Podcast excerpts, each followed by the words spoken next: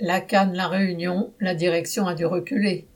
À la Réunion, tout le monde connaît la Cannes et ses points de vente gamme vert. Depuis 60 ans, elle fait quasiment partie du quotidien des agriculteurs et éleveurs, mais aussi des jardiniers particuliers qui viennent s'y ravitailler.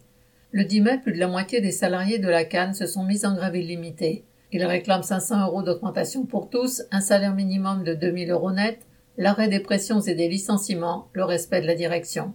Face à ce mouvement massif, celle-ci a décidé de se débarrasser de son président, mais pas du directeur général qui mène la vie dure aux travailleurs depuis sa venue à la Cannes. Elle a voulu jouer la montre et le pourrissement. La direction a d'abord proposé d'octroyer une augmentation mensuelle de 300 euros bruts étalée sur trois ans, entre guillemets, en fonction de l'amélioration de la trésorerie et des résultats du groupe, sur lesquels les travailleurs n'ont aucun contrôle. Ils ont refusé et ont reconduit la grève, déclenchant alors l'intervention de la direction du travail.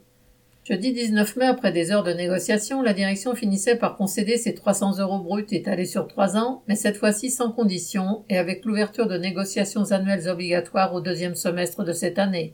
Elle accordait en plus une prime de cinq mois de salaire aux travailleurs partant à la retraite, le paiement de six jours de grève sur neuf et une embauche. Sur ce résultat, les grévistes ont décidé de reprendre le travail.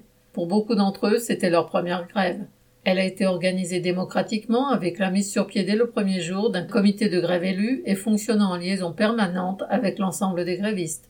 Cela a permis à chacun d'entre eux d'intervenir lors de ces nombreuses assemblées générales, de poser librement ses questions et de trouver réponse auprès des camarades et des militants.